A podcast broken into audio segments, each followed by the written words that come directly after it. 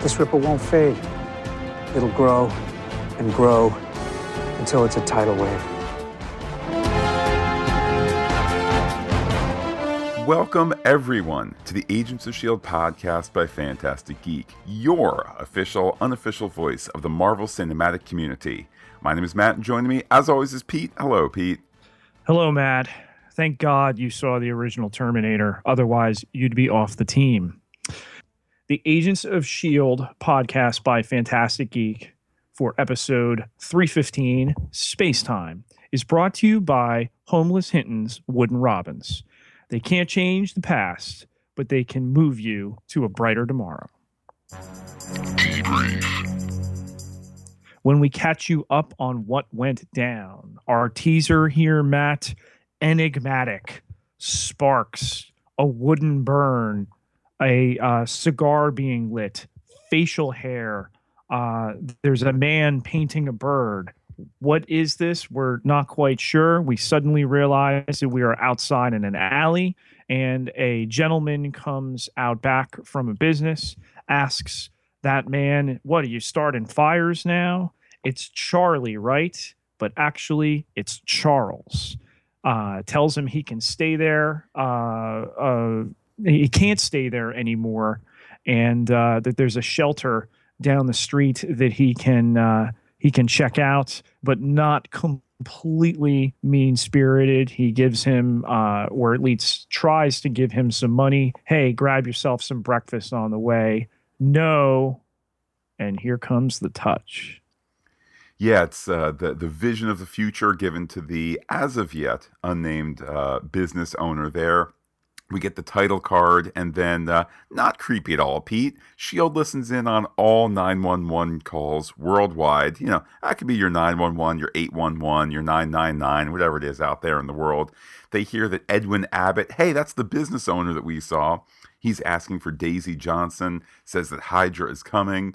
Uh, with that, we get a shot of Coulson and Daisy up front with May, who gets a little bit of dialogue. Hashtag more May please, and uh, Lincoln in tow. They're en route to Dyker Heights, New York. Uh, Shield is on the scene. Abbott is there. He says that he heard the future. Hey, maybe it's a curse. Uh, and with that, Pete, the scene continues to unfold. Important to mention in between, we we got the dialogue from what he had seen in his vision. Daisy, uh, help. Daisy, help, please. Running out of time. Daisy, this is where I die. Mac is also mentioned as having uh, needed and being on bed rest here. Daisy arrives at the scene. Interesting, Matt, introducing herself as Daisy Johnson, ATCU. But this is how uh, Edwin knows her name from this point right now. He saw this, not this that we're talking about right now, but then, then. It's it's all timey wimey. It's like a it's like a rug, really. I don't uh, know what that means. I follow. There's different time travel rules. There's Terminator rules. There's Back to the Future rules. You're talking about some offshore, you know, uh, strange TV show that you know nobody really acknowledges. I use Spaceball rules. Those are my time travel rules. So tweet at us with what you consider the time travel rules. For the record, Pete, I officially go with the lost rules that are defined by three words. Whatever happened, happened. And uh, by the way, there's technically not a comma in there, even though people traditionally put it there. Anyhow, uh, intercut in this scene is May talking dialogueless. Uh, Coulson steps away to talk to Charles. Pete, that's when Hydra's miracle flying machine arrives. It's it's a VTOL. That's out there for you aviation uh, freaks out there. VTOL, vertical takeoff and landing. It's bigger than I recall from last time. Actually, a, a pretty cool design. Uh, Abbott says this is where he dies, and then he's hit by gunfire. So hashtag sad irony. Um, Hydra uses their net scoopy thing to, to grab Charles. He's just about to be pulled up. He is being pulled up. Daisy reaches for him and sees Pete. Snippets of the future. Simmons, uh, Fitzsimmons looking up. Lincoln cut. Charles being led to his death? Question mark. Yeah, I have uh woman Fitz and Simmons, Lincoln. There's a fight.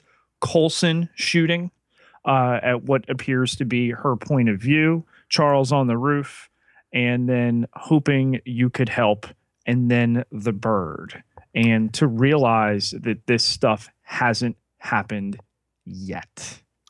Pete, what happens next to my notes is either something I wrote to be funny, uh, or I wrote because Freud, or it was autocorrect. So it's one of those options. Story moves next to Sexy Ward, all in black, still in the concrete room. It's a redressed set. Malik is having quite a dinner, and Squidward, as he's referred to in the rest of my notes. So again, I'm not quite sure what's going on there. Um, Squidward is there putting on his best uh, kind of American James Bond impression. I thought there's definitely a little difference in in uh, Brett Dalton's performance here, a little bit more kind of uh, old soul class there. We have uh, Mr. Giyera there, uh, as well as a, a, woman and a no name cook who uh, aren't used in the episode. I have uh, Ward, Neo, he is risen in my notes. Uh, to what do we owe the improvement? Gideon Malik asks. So, uh, not Ward, because we still don't have that other name that's out there. So, we're also going to use the name that was coined for us by uh, listener JJ Nato. Um, that is Squidward, which was then uh, put into art for us by another listener, Robert T. Frost, uh, and check that out on Twitter. Great little uh, Hydra takeoff with uh, Squidward from SpongeBob there. Um, really kind of mashing together a, a lot of ideas tonight with that. There is discussion with Malik and Squidward slash Not Ward uh, concerning uh, this this plan. Now that now that this entity from Maveth is here, aren't they supposed to take over the world? Aren't they supposed to move to the next step?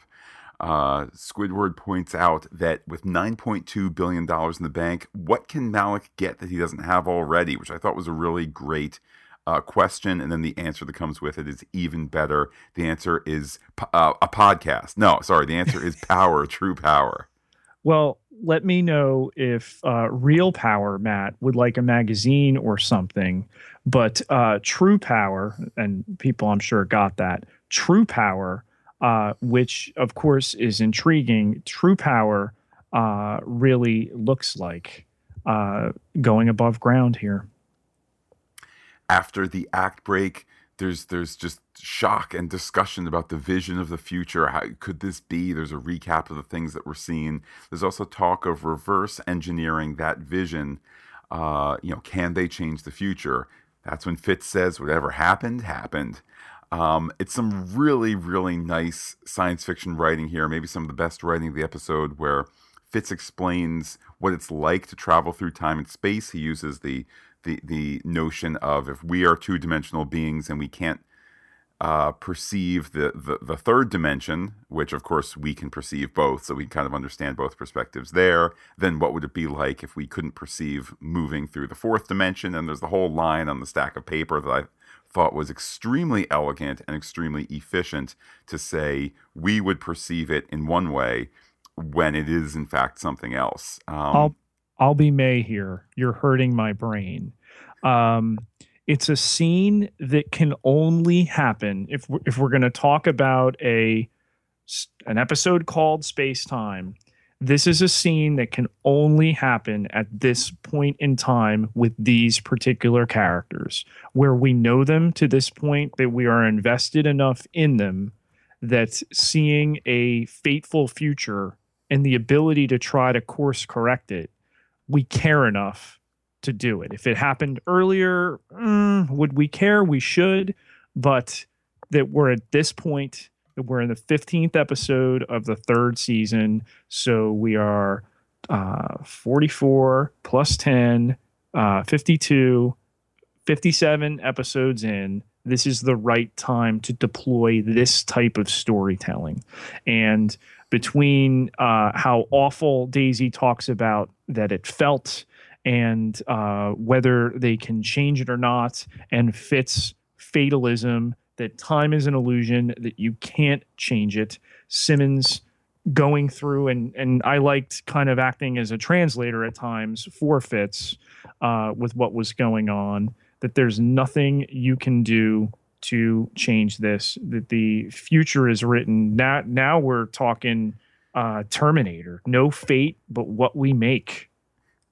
Coulson declares them to be on that path. They're going to try and track down the particulars, but but take out the obvious things out of the equation. Coulson's going to be without his gun. Fitzsimmons is going to stay out of the snow. Daisy uh, doesn't leave the base. Uh, May will go in place of uh, Daisy. Sure, it'll all work out. Uh, the, moving on to Coulson's office, Coulson makes a great Terminator reference there. That's that's his basic understanding. And then Pete, the most shocking reveal, perhaps in all three seasons of Agents of Shield, gasp worthy. Lincoln has not seen the original Terminator movie. That's just that's that it, it pushes credulity. There are some things that you simply can't admit. That's yeah. on the list. Okay. You cannot come out and you may not have seen it. Don't raise your hand and say, "Hey, oh hey, we teacher, you didn't give us homework." that that's what you just did when you say and, and we know this is a character uh so that's okay it's writing but you just can't say it you can't say you haven't seen the original terminator if you haven't go watch it now you can pause us and you can come back we'll still be here um, but in fact, we sent you to watch it, and we're still here when you get back. It's like John Connor. This this guy, he's on to something. He is onto something. Matt is a sophisticated podcast robot sent back in time to change the future for our lucky listeners. There you go. Uh, Lincoln, a little less lucky. He's jokingly told that he's off the team. Uh, then the show gets a little kind of uh, reflective here. Lincoln talks about perhaps uh, all of these powers, particularly this vision of the future, it's a product of design, a grand plan. And I think Coulson thinks that they're headed towards talking about God or that sort of thing. But instead, uh, Lincoln brings up a point that has been mentioned before this notion that uh-huh. humans exist to fill in blank spaces to in the species. Fill a need. that We're story seeding in a big way, Matt. Second time Lincoln has brought it up previously with Daisy. So I'm thinking he's either going to mention it to each member of the team before suddenly those uh, powers will be understood, or the uh, re-emphasis of that point is duly noted here. Um, Coulson said that uh, if if it comes down to what's going to happen, well, th- they'll see what's what. But he's comfortable with the changes they're going to make. And uh, Lincoln explains that he would kill Coulson if he shot Daisy.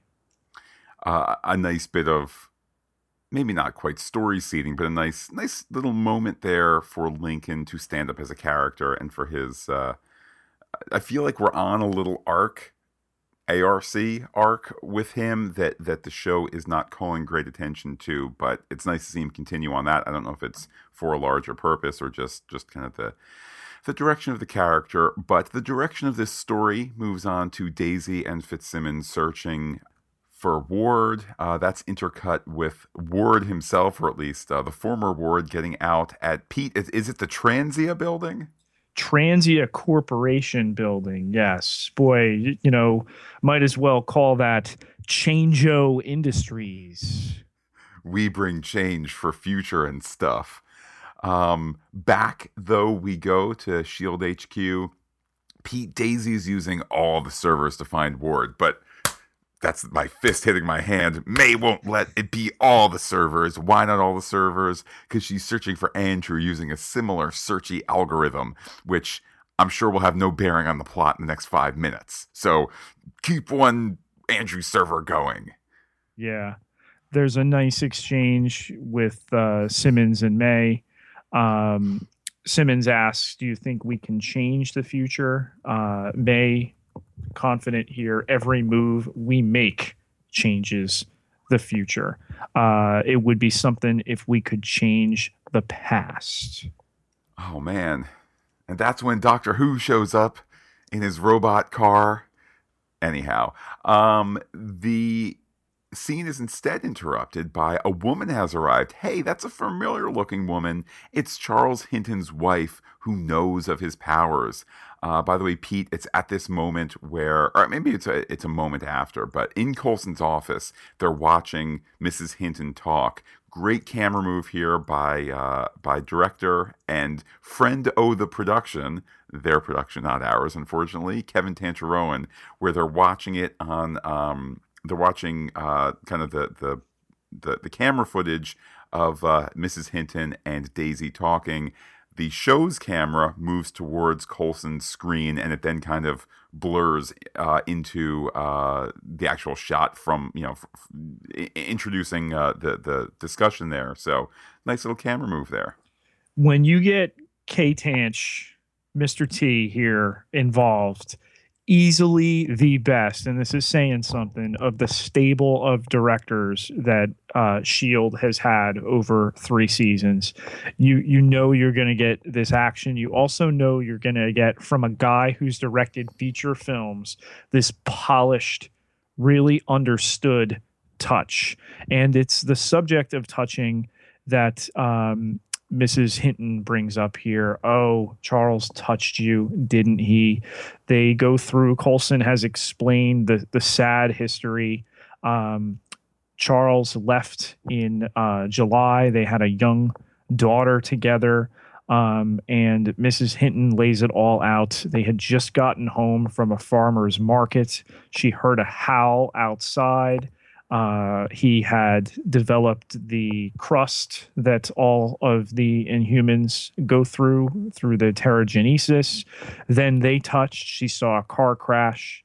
They would touch later again when he came back in the house. He saw, or she saw, her mother on a hospital uh, bed in a code blue. And uh, every time he would do this, that person that he touched would see someone's death a few days later, they started to come true. Did he try to stop them, these visions from coming true? Daisy asks. Of course he did. Um, but it was something that just seemed unavoidable and they always happened. There are details. What about the bird? Oh, there was a robin made out of wood. He he did that Mrs. Hinton asks, "Oh, our daughter's name is is Robin." Um, he had left. He only took a jacket with him, and the reason he left was because he would never be able to hold their daughter again without her crying and seeing her mother's, his wife's future death. Pretty tragic stuff here. It is definitely definitely powerful stuff. From there, we move on to uh, Gideon with his fellow baddies. Uh, they're they're talking to the uh, to what is presumably the the board of directors, the CEO of the company. He has Coulson's hand. It has this nerve wire interface. Malik wants in on the company in that he wants the company. Uh, the boss man says there's no love lost between them. He's having his time wasted. He doesn't appreciate it. Ward notes rather blithely that it is in his best interest to sell because Ward is the negotiator, Pete. We had William Shatner as the negotiator, and now we have Ward as negotiator too. Uh, when Ward stands, by the way, he's he's terribly manly. I have to notice. Um, Charles is brought in to show the future, and it's of Ward pulling apart uh, the men in the room, and it, it's surprisingly uh, kind of graphic, Pete. Yeah, as I tweeted, uh, Neo Raiders, the Wolves of Wall Street. How many references can you get in one tweet? Um, with that, the, the, the boss man signs the company over. I'm sure that would hold up in court, you know, duress and all that. Uh, and he's reminded that what he was shown will happen, and it does. Off screen, act break. Act three, and the Red Skull organization is looking at a bunch of red skeletons. That's irony there, Pete. And Red Skelton is nowhere to be found. uh, it's clear now that Malik is in charge. So, what does uh, Ward want with all of this? Uh, he wants for Gideon to put on the Transia Corporation suit. It, external exoskeletons. It's like so 2008, by the way, but whatever. I guess it's for the mass market. Um, Squidward so, like, wants early 90s mech anime. Uh, anime.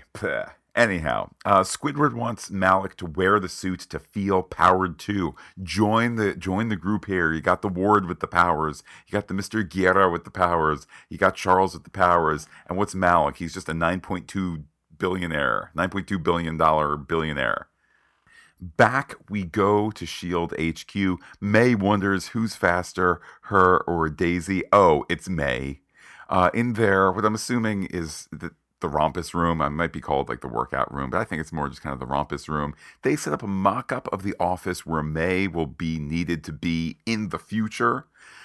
Coulson overhears. He comes in to see kind of what essentially is kind of the uh, beginning of Citizen Kane slash Titanic. We're going to tell you what will happen, so when it happens, you'll recognize it at its full speed, kind of type thing. Um, there are some amusing moments where Simmons is told she needs to fall down, but Bottom line, Pete, they need to be faster, faster, reset. Bang, bang, bang.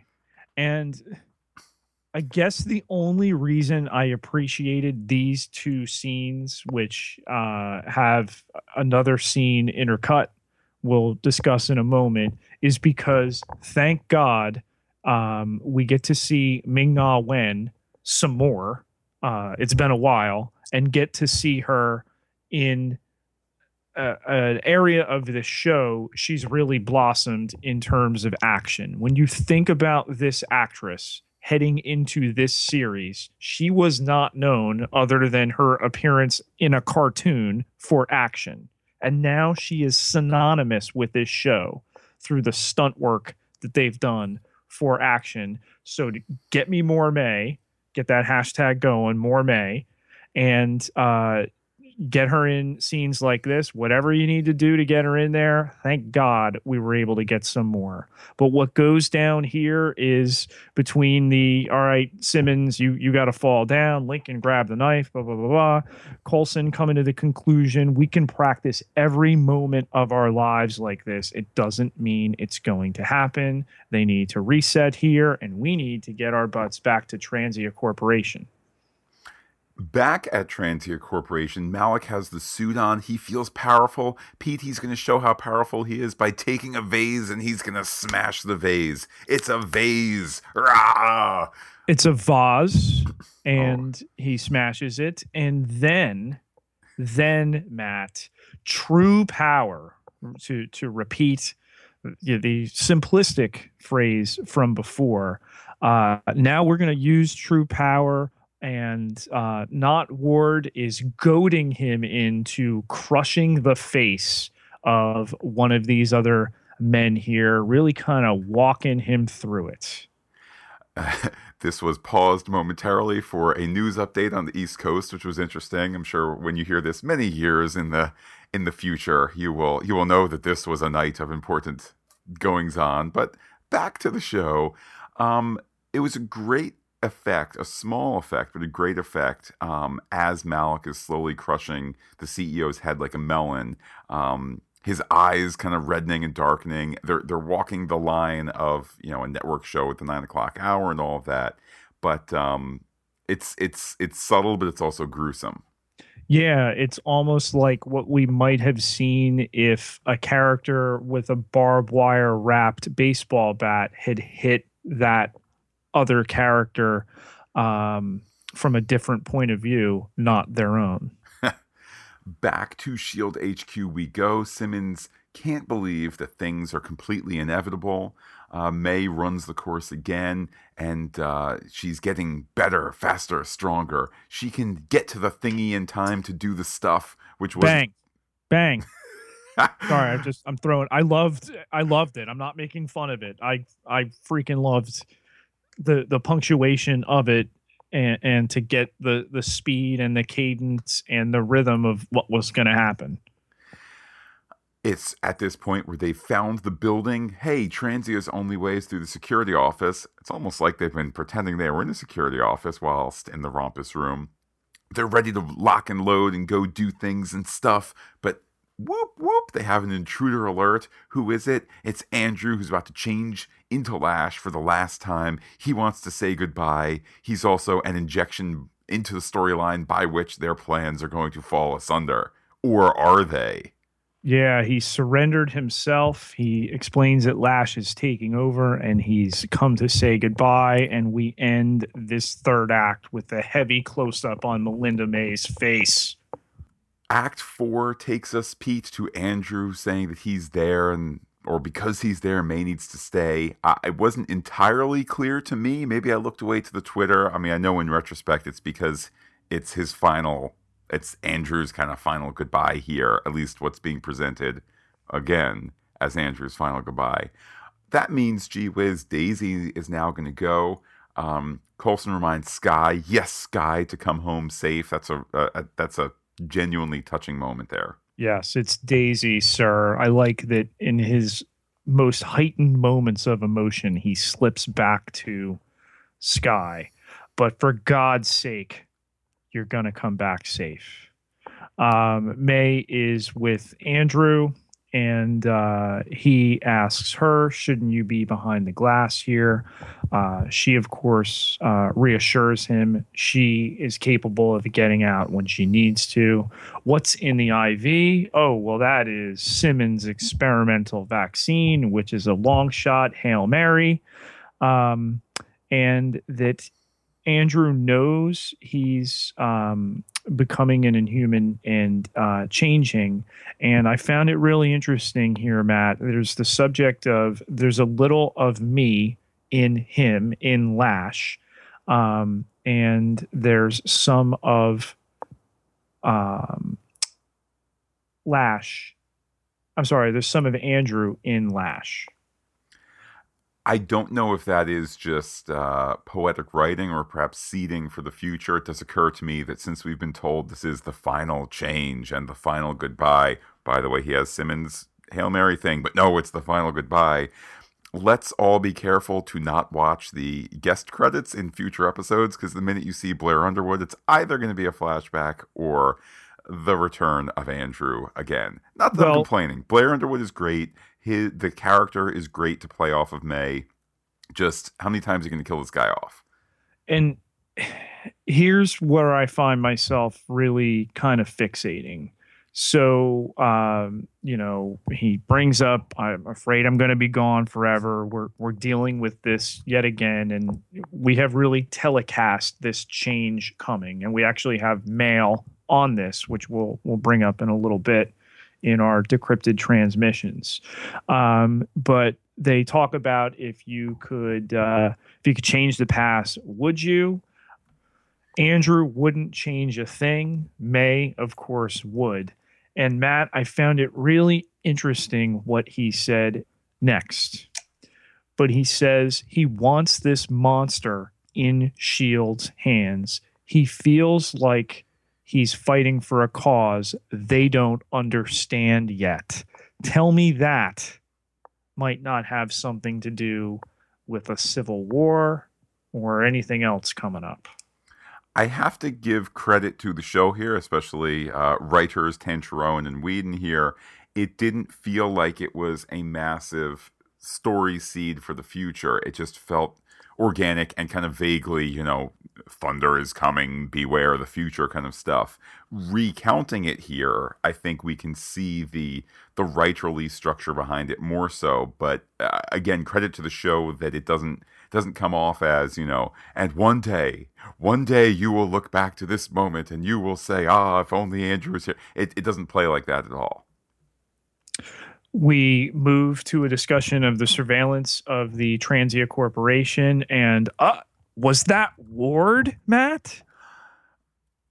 It's it's a nice reminder that not everybody else knows that Ward is there. I also thought that it was a really uh, neat way to present it. You know, we've hacked into the pirated signal, which is a little kind of techity tech tech, but fine.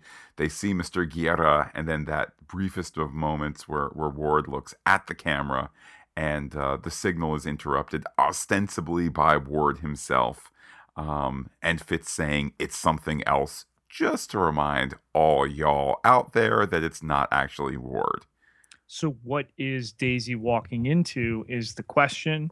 Back in the containment chamber, uh, there's a beep, and Andrew takes off the uh, magical IV. Um, they talk a little bit about uh, not changing things, and uh, with May talking about how she would. Andrew reaffirms for her that uh, she is still the center of the best things that ever happened in his life. Concurrent to this, Pete, is Daisy breaking into that security room. She has live ammo, by the way, as shown by the, the kind of orangish muzzle flash, not the blue. Uh, so she's actually killing people there. Um, but hey, we've seen this fight before. It's the rule of threes. We saw it kind of previewed twice. We're getting it now the third time. This time ends with Daisy unable to get the thing or the whoozy what's off the guy's belt, but instead she force blasts, I mean, inhuman blasts, the last guard. It also seems like the future is unfolding where it should be. Uh, once Coulson goes in, he shoots the one way mirror out, and uh, it's that's it, how we were able to see it from that perspective, though. So smart to have that look like he was coming at her. Instead, it's the reflection. Yeah, it's a nice it's it's a nice twist there, and uh, twist for Daisy, though not for us. Coulson's there for Grant Ward because this day just got weirder. We return from the act break. There's action, action, action to find Ward. Uh, Coulson takes the extras and helmets one way, while uh, Lincoln goes another way. Uh, Daisy, she's headed to the roof where she sees the chopper. This is all starting to look familiar again. Uh, she gets beaten by Malik in the suit. Uh, Lincoln is elsewhere. We're doing the famous Agents of S.H.I.E.L.D., you know, quick cross cutting here. Lincoln is elsewhere, briefly versus Mr. Giyera and his magnetic powers. Gets the uh, fire extinguisher to the head. Hey, that'll In bloody his face. face. In the face, indeed. Uh, meanwhile, Andrew is in the protective chamber. Yes, we have, I believe, four different storylines going on. Coulson with the extras, Daisy on the roof, Lincoln with Mr. G, and Andrew in the protective chamber. Pete, he's about to change. He puts his hand up to the glass. Okay, Linda May puts her hand up to the glass. You Nice know, it's the, the needs of the many or the one. I, you read my mind. Nice smile out of her, and then it's ship out of danger. She she's gonna watch the transformation here, uh, which let's not lie. Let's let's shoot it down the middle. They're saving on effects to not have to do the whole full body transformation. He put his hand down, and then he got the glove on, and then he came up and put that on. Okay, it is what it is, but um Ming Na Wen sells it with just that quick smile to to really kind of ease him through this what you can only imagine is a horrible transition every time, let alone for the final time. Uh, on the roof, uh, Malik is pounding on Daisy. Charles is watching, and uh, Malik's monologuing here, talking about how intoxicating power is, that he'd never. Uh, you know, felt like this and, until taking a life. Uh, Simmons, meanwhile, something that we're going to return to in our level seven segment, uh, asks rhetorically, uh, "What if Daisy saw her death somehow? If if the death she saw was somehow her own?" Um, Coulson, it sneaked in there so so quickly, and then discounted so quickly that you know by the fact that Daisy doesn't die it- in this episode that it's it's it's it's deliciously there for future discussion. It is, and we'll we'll mind that. Coulson has called everybody off, not to engage. A bloodied Lincoln retreats, um, and uh, Lash has uh, changed. Um, we go back to Malik, who says it's time to say goodbye. But as he's about to deliver the coup de grace, Charles touches him. Indeed, Charles showing some sort of unseen to us awful future. Um, and uh, this is while the the billboard is burning, it's ashing. Um, and I think that, That- w- the message has uh, obscured to where you can only see moving you. ooh, it's all it's all it's all mystery. Um, Malik uh, is set to grab Charles, but gets blasted away by Daisy. Charles falls in front of Daisy. This was the plan all along. Charles wanted to make a difference. He was there to save Daisy. Meanwhile, Pete, uh, a moment for all y'all shippers out there looking up at the ash. Uh, Fitzsimmons realized it's not snow after all. In fact, I think it's Fitz who says that. Then Simmons says, I think we're supposed to hold hands here. She wonders if some things are inevitable. Oh my. Yeah. And back to the roof with um, Daisy and Charles. He explains that he had made the robin for his daughter. He had to protect her from this, from what he's become. Um, he was afraid she would grow up to be like him and that she's always going to need protection. I hope you'll help. And she says she will protect her always. This was a part of uh, her earlier vision, of course, broken up. And then he touches her, where Matt, we are once again shown the future vision from the beginning of this B season uh, in the Quinjet the uh, space, uh, the blood floating around, the cross, and then just the slightest bit more of a shield uniform before it blows with an explosion. He's so sorry. He drops the robin. Uh, again with the uh, billboard moving you, and we end the fifth act. After that final act break, we have uh, Ward uh, watching TV with Mr. Giyera. Is that where they make the exoskeletons? Eh, Ward, not Ward, Squidward.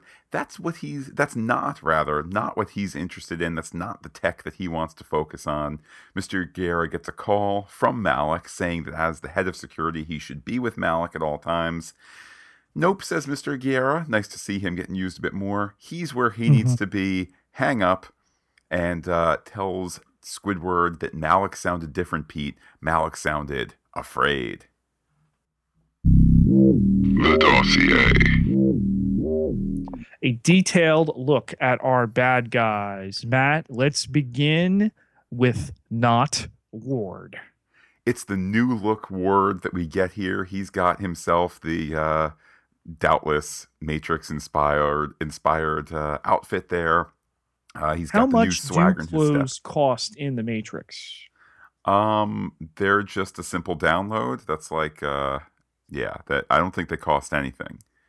Not nine point two billion, that's for sure. that's true. I, you were putting it down earlier in this episode, man, and I'll piggyback off that. I like the kind of polished edge that Brett Dalton is bringing in this third iteration of this one character he's played over three seasons. When you consider that, you know, the the landscape has changed, and so has his ability to play different incarnations of this character. It's a pretty interesting idea when we look back at the series thus far. Yeah, I think that he just sat down and had a discussion with himself as a professional actor and said, "Well, I could just be bad guy monster, or you know, what's this guy about?" he's you know thousands of years old has all this knowledge he should be playing it like he's the senior actor in the room it should be you know powers Boothe. pff, you know I've, I've i've acted for for decades longer than powers Boothe. it should be that kind of gravitas and that's what the character requires and i think he really he really brings it and to leave uh to leave malik afraid at the end i mean it's like you know who who watches the watchmen who scares the head of hydra you know, it's, it's, it's one bad dude. I found Gideon Malik in the suit a, a little unbelievable. Um, you mentioned before, and, and we'll put aside the idea of, of mech suits and things like this, this kind of strange Hollywood and, and pop culture fascination with it. But to, to stick an, older gentleman in it. I get it. We're going to make him stronger and he'll have this element of strength we wouldn't otherwise associate with a man of his age. But it, it, it just felt like too much of an embellishment. It, it didn't feel like that's who he is. I also kind of felt like, all jokes aside, in this universe, there was a really famous exoskeletal suit that debuted all the way back in 2008, eight years ago. So even if you're not, you know, Stark Tech, and even if you're not as smart as Tony Stark, and you don't have the little friendly robot guy to be your assistant, and I'll grant you all of that. But like, if you're the second place tech mech suit company, like this, this just looks so so you know like it looks like it looks like you're looking like an apple iie next to your iphone and you're like oh they're basically that we came up with an apple 3 like it, to me it just wasn't believable to have a suit that looked that kind of bare bones when you have iron man suits out there. Lastly mr giyera here we've seen quite a bit of growth from him and now uh, malik having been confronted with whatever he saw that we didn't see clearly worried. Oh, I need my bodyguard here, my inhuman bodyguard, my inhuman lackeys, kind of a little bit of the subtext going on there. Uh, but he's confident that he belongs at uh, not Ward, at Squidward's side.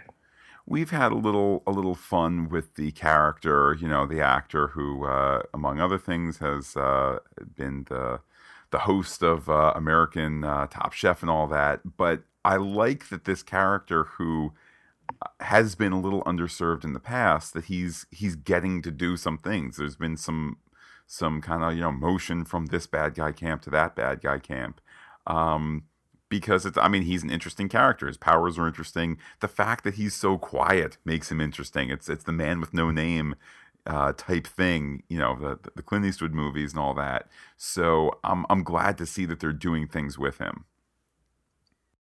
Welcome to level seven. Time to analyze and theorize. Matt, the visions. I think we're all about the visions in our segment this week. And let's take a look first at what Daisy saw. We saw uh, everything in her first vision come true. And then there's that second vision which we've saw uh, we've seen before and we're seeing now for a second time. Well and pete let's review too what the rules are as laid out by charles. Uh, you see the death of someone around you. That was it right yes so uh, the question now becomes, or at least the the the answer given to us, which leads to a question itself.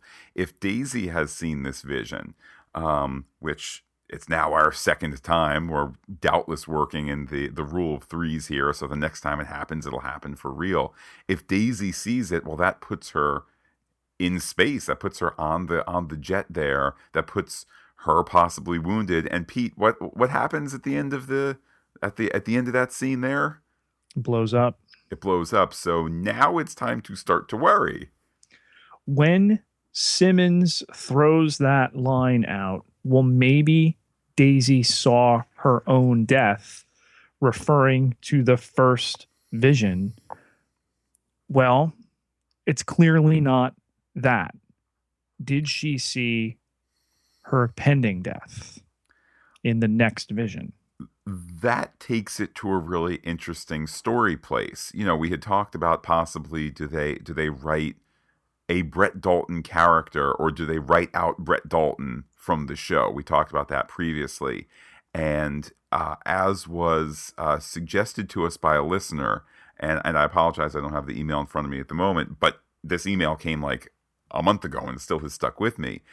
Um, it, it's this basic idea of what do you get by killing off a character for the fourth season, knowing that probably the fourth season is the last season, and they're, they're, the ratings don't support a fourth season, but the metrics of TV and 88 episodes and syndication package or Netflix or whatever supports getting to a fourth season. What do you get by saying, Congrats, everybody, we did a four season arc and we've completed the show on our own terms, except for Brett Dalton, we killed you off. Or similarly here, Oh man, what a journey it's been. Four seasons, 88 episodes of Agents of S.H.I.E.L.D. Oh, the, who's going to be in the Inhumans movie? Uh, not uh, Chloe Bennet, we killed her off at the end of season three. Maybe that's not a fair place to start the discussion because it's outside of the story. It's talking about the, you know, the biz, but the biz drives a lot of these things and from the biz angle i don't see them killing her off but in story we need to now worry she's dead meat yeah it's it's certainly concerning. Uh you you can't rule out that she couldn't be killed off. You also can't rule out given the rules of this universe that they could kill her off and she could become something else. Uh hello? What we still don't have a name on screen for whatever Grant Ward has become. Um, so it's out there, and we just don't know at this point. So as loaded with uh, possibility is it is, it's also loaded with uh, a grim nature. Let's talk about the other vision, Matt. Gideon Malik's vision, enough to shake him to wonder Mr. Giyera, you should be by my side at all times to protect him. So clearly, there's going to come a time where he's not there and something's going to happen to Malik.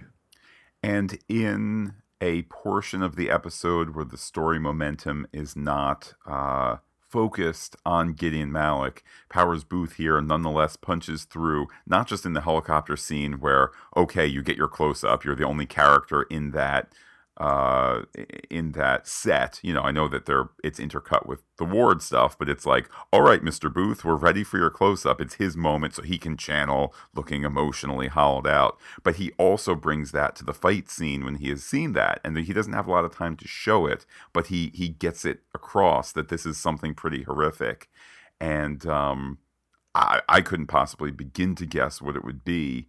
Um, especially my spoiler free existence it just such thoughts are, are, are outside my purity but um whatever it is is enough to kind of foretell doom Encrypted transmissions. Open our mailbag, Matt. Let's check the wire uh, from Facebook here, the uh, Fantastic Geek Facebook page regarding last week's episode, Watchdogs. John Stewart writes in regarding May and Simmons' conversation about Andrew not having completed his transformation. Lincoln told everybody that earlier this season. According to him and his reading of the inhuman texts, inhumans completely turn into something. They don't shift back and forth. He suggested that since Lash kept turning back into Andrew, he must not be done with the transformation. And here, first, thank you, John, and two, completely validated uh, tonight in tonight's episode. So uh, well done. Absolutely, very very thoughtful stuff there. Pete, uh, a, a, quick little uh, message from Twitter that made me chuckle. Uh, again, I don't wanna, don't want to overplay the fact that the episode was briefly paused while there was uh, election news. Thank goodness they paused it and didn't, you know, just we we continue in progress. But uh, tweet here from Roger Robertson one on Twitter. I think his name is Roger Robertson. Um, he suggests that it wasn't actually ABC News interrupting with election news. Rather, it was part of Daisy's vision. Daisy had just discounted it. So, if nothing else, that gave me a chuckle because that was, I don't know. I think you had 3 million people watching live, all yelling at their TVs, going, I don't care about the future of the country. Just keep showing me Agents of S.H.I.E.L.D. Tell me about the country later. But Pete, speaking of the future, just want to thank everybody who has headed on over to patreon.com slash fantastic geek to see how you might help the podcast, part of the behind the scenes storage and bandwidth costs uh, that we incur. It's great to see the people have uh, jumped in to lend a hand and checked out some of the uh, some of the goodies we have to say thank you. They are they're the wind beneath our wings, and Pete, because of them, I can I, I, I can see the future. Pete, Pete, the future is filled with fantastic geek for many, many weeks and months and and years and decades to come. There you go. Uh, I can't say enough about the kindness of our listeners, and uh, we continue to uh, put our minds to work to come up with more perks for you to get in return for said kindness. Uh, I'm going to be participating in a screenwriting challenge at the end of April, the beginning of May. And uh, one of the, actually, two of the perks there, you might wind up in some way, shape, or form in what I write and get a copy of it. So there you go. Last year I was a semifinalist. Who knows? You could be part of a winning screenplay. It's all in the future with those visions, Pete. But Pete, the best vision of the future is, of course, being able to interact with you on Twitter. How can people do so? You can find me on Twitter at Pieter P I E T E R J Ketelaar K E T E L A A R seven thousand four hundred eighty six followers. Can't be wrong.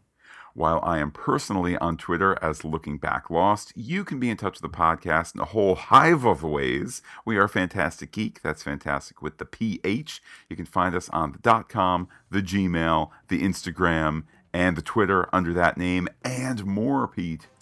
Facebook.com forward slash fantastic geek with the PH, all one word. You hit the little thumb there, and you can wrestle with us all you want on the Facebook.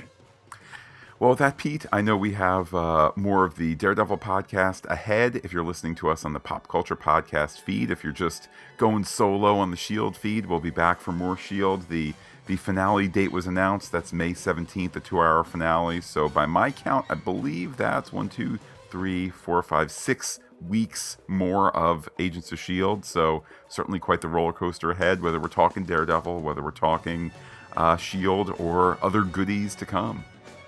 Yeah, and uh, I think it's going to be the type of thing where we're in for a rocky finish here. Well, Pete, I will say adios to all our listeners and give you the final word. This day can't get any weirder.